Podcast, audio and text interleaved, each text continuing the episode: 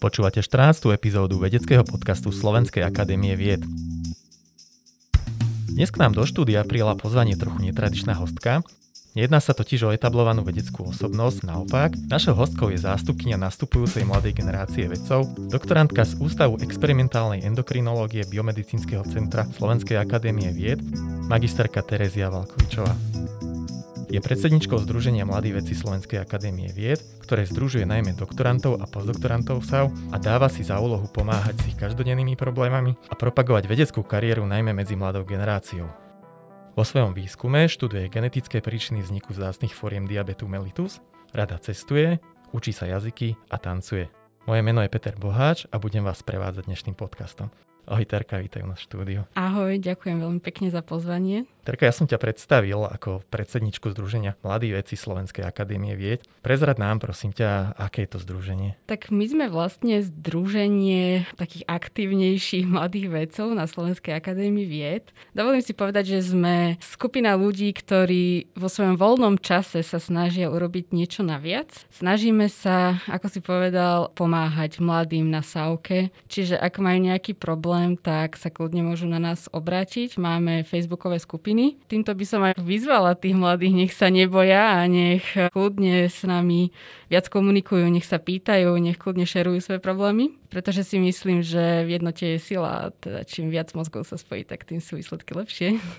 Zhruba koľko členov takto zastupujete? Viem, že Slovenská akadémia vied má okolo 450 doktorantov. Mladých vedeckých pracovníkov si neodhadujem typnúť. My sme dosť taká aj oficiálna, aj neoficiálna skupina. Máme svoj oficiálny štatút, ale skupina v podstate fungujeme ako na Facebooku a teda viem povedať, že tam máme približne nejakých 500 členov v súkromnej skupine a potom máme aj otvorenú stránku a tam už to ide na tisícku. Záujem aj zo strany zahraničných študentov a doktorantov, alebo je to skôr taká slovenská skupina? Vidím, že záujem zahraničných študentov je stále vyšší a preto sa budeme snažiť aj v budúcnosti trošku sa na nich viac zamerať. Napríklad chceme si pripraviť takú príručku pre doktorantov v angličtine, aby sa lepšie vyznali v tomto našom slovenskom systéme a celkovo systém Vysoká škola a Slovenská akadémia vied. Tak tu aj plynule prechádzame k vašim aktivitám. Aké sú hlavné aktivity tohto združenia? My máme tie naše aktivity rozdelené ako keby na také dve hlavné aktivity. Jednak je to, ako som hovorila, táto komunikácia s mladými, prípadne prezentovanie problémov mladých predsedníctvu Slovenskej akadémie vied. No a potom druhá taká naša hlavná aktivita je popularizácia vedy. A myslím si, že v budúcnosti sa viac aj zameriame na túto popularizáciu, pretože vidíme v tom veľký zmysel, veľký potenciál, aby skutočne široká verejnosť vedela, že sme tu a že mladí vedci robia kvalitný výskum na Slovensku. Pred pandémiou, kedy sme sa ešte mohli stretávať, tak na verejnosti rezonovali celkom podujatie ako Science Slam alebo Roučov mladých vedcov po Slovensku. Plánujete, keď celá táto pandémia opadne, pokračovať v takýchto aktivitách alebo máte naopak nejakú náhradu prenesenú do online sveta? Máme v podstate jednu náhradu. Momentálne spolupracujeme s Centrom kultúry a umenia Starého mesta Bratislava, kde máme online populárno-vedecké prezentácie, ale áno, tá korona nám to stopla dosť tieto aj sociálne aktivity alebo napríklad aktivita roučov mladých vedcov, kedy mladí vedci chodia na základné školy a snažia sa odprezentovať e, nejak zaujímavý výskum, tak tieto aktivity boli čiastočne stopnuté a chceli by sme v budúcnosti na ne nadviazať. Mne sa veľmi páčilo podujatie Science Slam. Vieš nám o ňom povedať viac, o čo v ňom ide? Podujatie Science Slam bolo o tom, aby dokázal mladý vedec prezentovať svoj výskum čo najkračšie, ale čo najputavejšie. Išlo o to, aby v krátkosti predstavil netradične svoj výskum, aby zaujal publikum, pričom je toto dosť interaktívne s publikom. No aké majú plány mladí veci Slovenskej akadémie vied do budúcnosti? Tak ako som spomínala, chceli by sme viac rozbehnúť tie popularizačné aktivity a také tie sociálne aktivity, stretávať sa a pokecať napríklad aj pri pive neformálne. Je niečo na fungovaní mladých vedcov SAV čo ty konkrétne by si si predstavovala, že by mohlo fungovať ináč, nejakým spôsobom to vylepšiť? No ja by som bola rada, keby tam skutočne bola tá komunikácia na lepšej úrovni. Fakt, keby sme viac komunikovali jednak ľudia medzi ústavmi, medzi oddeleniami, pretože stále mám pocit, že každý si žijeme v takej svojej škrupinke a možno keby sme sa viac otvorili a vedeli viac spolupracovať, tak by vznikli aj možno mnohé zaujímavé nápady. Ako všeobecne mladí veci prežívajú súčasnú pandémiu? No, keď som videla tie štatistiky, tak dosť zle. Ale myslím si, že to skoro zasiahlo ešte tých vysokoškolákov, ktorí sú v nižších stupňoch. Ale myslím si, že my doktoranti to zvládame v pohode, pretože máme predsa len stále priestor chodiť do laboratória, pokiaľ je to teda možné, pretože ja si domov tie bunky skutočne nemôžem zobrať a nemôžem s nimi pracovať doma. Tak si myslím, že my to máme ešte ako tak vyvážené a samozrejme na home office môžeme písať aspoň práce, publikácie. Pokiaľ viem, teba sa naozaj pandémia dotkla pomerne významne, hlavne na začiatku, pretože si sa nemohla vrátiť zo zahraničného pobytu? Áno, to bola veľmi zaujímavá situácia, pretože ja som bola v Belgicku v Bruseli, kde som mala byť 6 mesiacov a zrovna v marci 2020 sa mi mala táto stáž končiť, ale zrovna vtedy vypukla tá pandémia a zrazu sa stopli všetky lety, vlaky. Jednoducho ja som sa nemala ako dostať stadiel, takže to bola veľmi zaujímavá situácia, ako vyklúčkovať a ako tam zostať na vyše 3 mesiace. Ty študuješ na Ústave experimentálnej endokrinológie v Biomedicínskom centre Slovenskej akadémie vied. Prečo si si vybrala štúdium na Slovenskej akadémie vied a nie na niektorej z univerzít? Tak to bol celkom taký zaujímavý príbeh, že keď som bola štvrtačka ešte v magisterskom stupni, tak povedala som si jedno leto, že ja už chcem mať fakt zmysluplnú brigádu, už ma nebavili tie teska a metra a podobne. Tak som hľadala nejakú alternatívu, či sa skutočne nedá spraviť si nejakú ako keby brigádu vedeckú proste niekde v laboratóriu. A ja som si takto našla laboratórium Diabgene. Veľmi ma to zaujalo, pretože jednak ja som bola zameraná na genetiku a som diabetička a oni študujú genetiku a diabetes. Takže ma to oslovilo. Ja som oslovila ich a tak nejak som sa potom prirodzene dostala aj k PhD štúdiu v tomto laboratóriu a som veľmi spokojná. Keď porovnáš štúdium na akadémii a na univerzite, tak aké sú podľa teba výhody študovať na Slovenskej akadémii vied? Tak ja za seba osobne môžem povedať, že ma veľmi teší, že nemusím učiť. ale to neviem, či by som úplne mala takto prezentovať, ale mne sa veľmi páčia tie podmienky PhD štúdia na Slovenskej akadémii vied. Myslím si, že Slovenská akadémia vied ponúka veľký priestor na seberealizáciu a hlavne ponúka skutočne zaujímavé PhD témy je naopak niečo, čo ti chýba z univerzitného prostredia? Na univerzitnej pôde vidím práve asi tú väčšiu interakciu tých mladých medzi sebou, takže asi to mi trošku chýba na tej Slovenskej akadémii vied. PHD štúdium je pomerne náročné a osobne by som ho označil, že to nie je iba štúdium, ale je to v podstate životný štýl, pretože človek naozaj tým žije od rána do večera. Ty si sa však okrem svojho štúdia rozhodla pomáhať aj iným doktorantom prostredníctvom mladých vedcov SAV. Čo ťa prioritne motivovalo kandidovať vôbec na post predsedničky mladých vedcov Slovenskej akadémie vied? Ja som mala takú prostú motiváciu využiť zmysluplne svoj voľný čas. Ty sa vo svojej PHD práci venuješ zrejme stále aktuálnejšej téme a to výskumu cukrovky. Konkrétne študuješ genetické príčiny vzniku vzácnej formy cukrovky zvanej módy. Čím je táto forma cukrovky špecifická? Je to nielen mody, sú to aj rôzne iné podkategórie diabetes mellitus, čiže tzv. cukrovky. My sa venujeme doslova vzácným pacientom, pretože diabetes mellitus vo väčšine poznáme, že je prvého typu, druhého typu, ale toto sú také špeciálne formy diabetu, za ktorý je zodpovedná len genetika. Prostredie tam nezohráva žiadnu úlohu a ten človek vyslovene ten diabetes zdedí. A zo všetkých diabetikov je takýchto vzácných typov približne 1 až 2 A ako týchto diabetikov vieme rozlíšiť od tých štandardných, teda jednotkárov, dvojkárov? To je veľmi dobrá otázka, pretože síce máme také tabulky, kde je presne popísaná klinika týchto vzácnejších druhov diabetu, no Častokrát, e, čo pacient, to iný fenotyp a je dosť ťažké ich niekedy rozlíšiť od jednotky a dvojky. A práve s týmto aj stále zápasíme, pretože tí ľudia, tí vzácni diabetici sú stále poddiagnostikovaní a oni sú stále nesprávne diagnostikovaní ako 1 a 2. Preto sme radi, keď diabetolog má čo je len podozrenie na to, že ten pacient by mohol mať vzácnú formu diabetu a pošle nám jeho vzorku, ktorú my spracujeme, prečítame si DNA, osekvenujeme ju a teda zistujeme, či to skutočne môže byť pacient s monogenovým diabetom. Ty sa konkrétne čomu venuješ? Ja som zameraná jednak na monogénový diabetes typu MODY3, za ktorý je zodpovedný transkripčný faktor HNF1 alfa, ale venujem sa aj syndromovým ochoreniam, v rámci ktorých sa vyskytuje aj diabetes mellitus. To sú prosím ťa aké? Monogénové syndromové ochorenie je ochorenie, kedy pri mutácii jedného génu dochádza k rôznym fenotypovým prejavom, ktoré my nazývame ako syndrom. A v rámci tohto syndromu je jeden z fenotypov aj diabetes mellitus. Vy keď zistíte, že pacient trpí tým variantom mody, tak vy viete následne navrhnúť nejakú zmenu liečby a tým, dajme tomu, zlepšiť výhliadky do života tohto pacienta? V prvom rade, my keď nájdeme tú mutáciu, tak my skutočne musíme zhodnotiť, či tá mutácia je patogéna a či je skutočne zodpovedná za ten diabetes mellitus. A potom, áno, v mnohých prípadoch je možné zmeniť liečbu pacienta, pretože keď bol napríklad nesprávne klasifikovaný ako jednotka, a s veľkou pravdepodobnosťou je ten pacient na inzulinoterapii a zistí sa, že je to v skutočnosti napríklad tá mody trojka, tak pacientovi môžu v skorom veku stačiť len deriváty sulfonylmočoviny. Znamená to, že od ich jel prejde k tabletkám.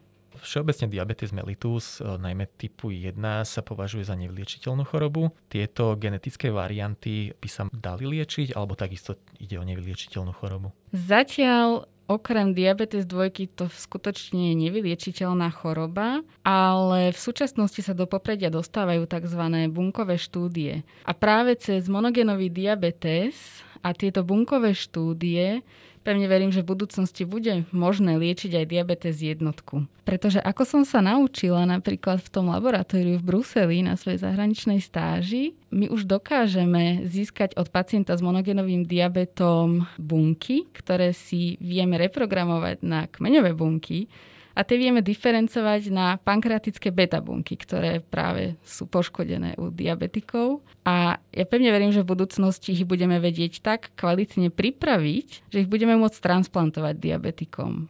A teda budú oslobodení opäť od tých inzulínových striekačiek a budú možno raz za čas chodiť si pichnúť bunky. To by bola naozaj výborná správa. Akým spôsobom vy vyhľadávate pacientov? Pretože napríklad aj ja osobne mám diabetes mellitus prvého typu a ja som ho dostal pomerne vo vysokom veku. Môžem sa ja nejakým spôsobom dostať do vášho laboratória?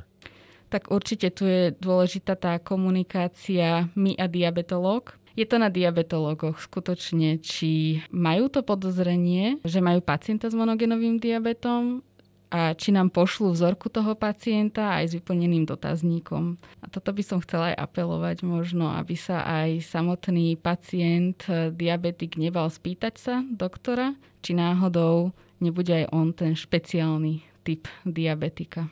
Vy ste vedecké pracovisko a v podstate jeden z cieľov vedeckých pracovísk je hlavne publikačná činnosť, musíme to povedať aj tak. A pokiaľ sa publikujú klinické štúdie, tak musia byť robené na veľmi veľkých vzorkách, že vy máte dostatok pacientov, nemáte núdzu.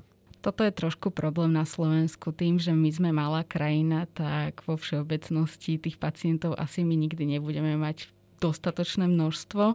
Preto si myslím, že možno aj spolupráca so zahraničím je v tomto prípade prospešná. Momentálne sa nachádzame v jarnom období a to je štandardne obdobie dokončovania diplomových, ale aj dizertačných prác, preto aj ty vieš o tom asi svoje. Čo by si odkázala mladému človeku, ktorý práve dokončuje svoju diplomovú prácu a premyšľa nad svojou budúcnosťou? Tak určite by som všetkým týmto študentom prijala veľa síl, aby sa nevzdali. A určite, aby to automaticky nekončilo len odovzdaním diplomovej práce, ale možno, aby sa trošku začali pozerať po tých PhD témach, pretože Slovenská akadémia vied skutočne ponúka široké množstvo zaujímavých tém, takže ich tak nabudzujem, aby sa možno pozerali aj takto do budúcna už teraz. Aké vlastnosti by podľa teba mal mať mladý človek, ktorý sa chce stať vedcom? Jednoznačne trpezlivosť. Myslím si, že to je najdôležitejšia vlastnosť. Štandardne si ľudia predstavujú, že vedec musí byť génius. Je to pravda? Nemyslím si, že by každý vedec musel byť génius. Možno, že skutočne génius sa už musí narodiť, ale hlavne je to o tej vytrvalosti a je to o tom, ako sa dokáže človek pre tú danú tému zapáliť a ako veľké množstvo času je ochotný tomu obetovať. Aj napriek tvojmu mladému veku máš už celkom bohaté skúsenosti zo zahraničných laboratórií, a to najmä v Čechách, Chorvátsku alebo v Belgicku. Je pre mladého vedca nevyhnutnosť cestovať, alebo to skôr zišlo z tvojej vlastnej iniciatívy? Toto bola skutočne moja vlastná iniciatíva. A samozrejme je to na každom, či chce vyskúšať to zahraničie, ale ja to vrelo odporúčam, pretože mne za každým tá zahraničná stáž dala nielen tie nové štúdine alebo vedecké skúsenosti, ale skutočne to posunie samotného človeka vpred. Možno si bude potom viac veriť, možno si zlepší angličtinu, má to veľa iných výhod a benefitov. Keď porovnáš podmienky pre doktorantov zahraničia na Slovensku, v čom vidíš najväčšie rozdiely? No mňa hlavne v tom Belgicku prekvapilo, že nedali si tam možno až tak záležať na ten vizuál tých laboratórií, ale zase na druhej strane tých možností tam bolo určite viac predsa len tie modernejšie prístroje, kity a podobne. Napriek tomu si však myslím, že na Slovensku máme veľmi dobré podmienky na štúdium a dovolím si tvrdiť, že možno aj rovnaké ako v zahraničí. Ty si momentálne v poslednom ročníku PHD a práve píšeš svoju dizertačnú prácu. Aké sú tvoje plány do budúcnosti? Chceš zostať na Slovensku alebo by si ešte rada vycestovala? Tak ja som práve z tých, ktorá by chcela ísť opäť do zahraničia a rada by som nadviazala na ten výskum, ktorý som začala v Bruseli. Chcela by sa tam ísť formou nejakého postdoku alebo skôr už naozaj natrvalo na zmluvu? Zatiaľ iba formou postdoku a uvidíme, čo bude ďalej. Ešte to je veľká výhoda práve vedeckej práce, že si myslím, že tá možnosť v podstate ešte do desiatich rokov po ukončení PHD cez rôzne granty a projekty cestovať naozaj kdekoľvek človek chce a tiež sa to snažím využívať v najväčšej možnej miere. Láka ťa aj iné pracovisko ako ten Brusel, alebo tam sa ti tak veľmi páčilo? No zatiaľ ma láka len ten Brusel, ale ako hovorím, človek nikdy nevie a uvidíme, kam sa posuniem ďalej. Ty keď cestuješ, či už pracovne alebo osobne, si skôr ten typ, že sa snažíš splínuť s okolím, alebo si taký turistický typ? Ja sa vždy snažím čo najviac splynúť s tým prostredím. Neviem, či sa mi to úplne darí, ale hlavne veľmi rada využívam kontakty, ktoré práve získam na tých zahraničných stážach.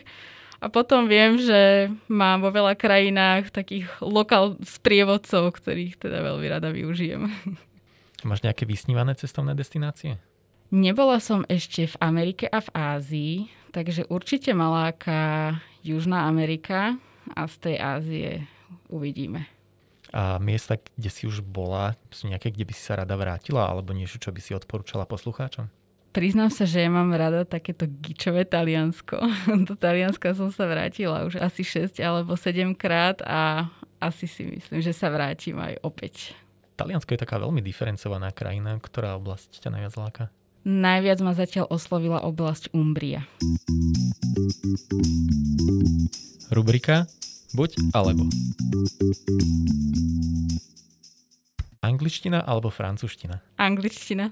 Večer sám pre seba alebo s kamarátmi či rodinou? S kamarátmi. Pozemná doprava alebo lietadlo? Lietadlo. Ako vyzerá bežný deň doktorantky? Bežný deň doktorantky vyzerá asi tak, že si chce naplánovať robotu na tých klasických 8 hodín a nikdy to neskončí pri tých 8 hodinách. Ale stále sa snažím udržať si ten work-life balance a skutočne nepracovať od rana do večera, ale mať aj taký ten čas na tú mentálnu očistu. V podstate ten genetický výskum je asi veľmi experimentálne náročný, pretože vždy, keď vidím fotku nejakej genetičky, to má strašne veľa tých rôznych skúmaviek pred sebou. Je to naozaj akože taká až priama že rutina, manuálna robota, alebo je to skôr také rôzne experimenty?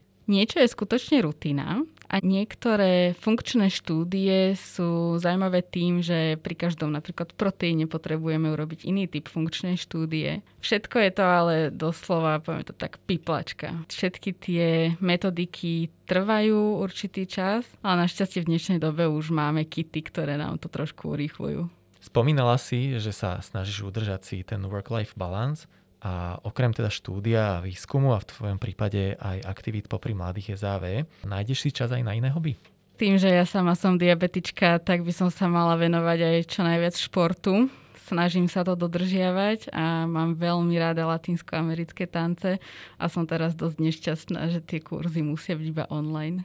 Prosím ťa, ako vyzerá online hodina latinskoamerických tancov? Tak je to o tom, že samozrejme pripojíte sa na nejaký ten Zoom a lektor vám ukazuje kroky, pomaličky vás ich učí a vy si tam sám na izbičke to snažíte zopakovať. Ako vyzerá tvoj víkend? Hlavne sobotné ráno na zaujíma. Tak dosť to záleží od toho, či som doma alebo na internáte. A predsa len keď som doma, tak má z postele vyženú tie povinnosti domáceho upratovania ale snažím sa skutočne venovať čo najviac času aktívnemu oddychu. Rubrika Veda versus viera. V čo veríš? Tak to je otázka, na ktorú možno rôzne odpovedať. Ja som už počula u vás takú jednu odpoveď, že uverím tomu, čo mi dokážete. A ja to možno vnímam práve že opačne. Možno človek verí niečomu, čo vlastne nevie dokázať. Ak by si si mohla vybrať jedno iné vedecké odvetvie, ktorom by si sa venovala, aké by to bolo? Tak to sa obávam, že by z toho veľa nebolo. Myslím si, že v tej biológii som sa skutočne našla, ale ja vždy tak zo srandy hovorím kamarátom, že ak sa vykašľam na PhD štúdium, tak budem oberať mango na Novom Zélande. A naopak eh, je nejaká vedecká disciplína, ktorej by si sa nevenovala ani za veľa peňazí? Asi by som sa nedokázala venovať sociálnej komunikácii alebo sociológii, pretože týmto veciam sa skutočne nerozumiem. Ak by si nečakane mala hodinu voľného času a mohla by si robiť čokoľvek, kdekoľvek a s kýmkoľvek, čo by to bolo? Bolo by to na pláži, s drinkom v ruke a s kamarátmi. Na záver, máš nejaký tip na dobrú knihu alebo dobrý film pre našich poslucháčov? Moja srdcovka je taký starší film Piatý element. Páči sa mi na tom filme to, že je na jednej strane úplne surrealistický, ale možno na tej druhej strane až príliš realistický. Terka, my ti ďakujeme veľmi pekne, že si prijala pozvanie do nášho štúdia. Tebe aj mladým vedcom Slovenskej akadémie vied prajme veľa pracovných aj osobných úspechov. Dovidenia. Dovidenia.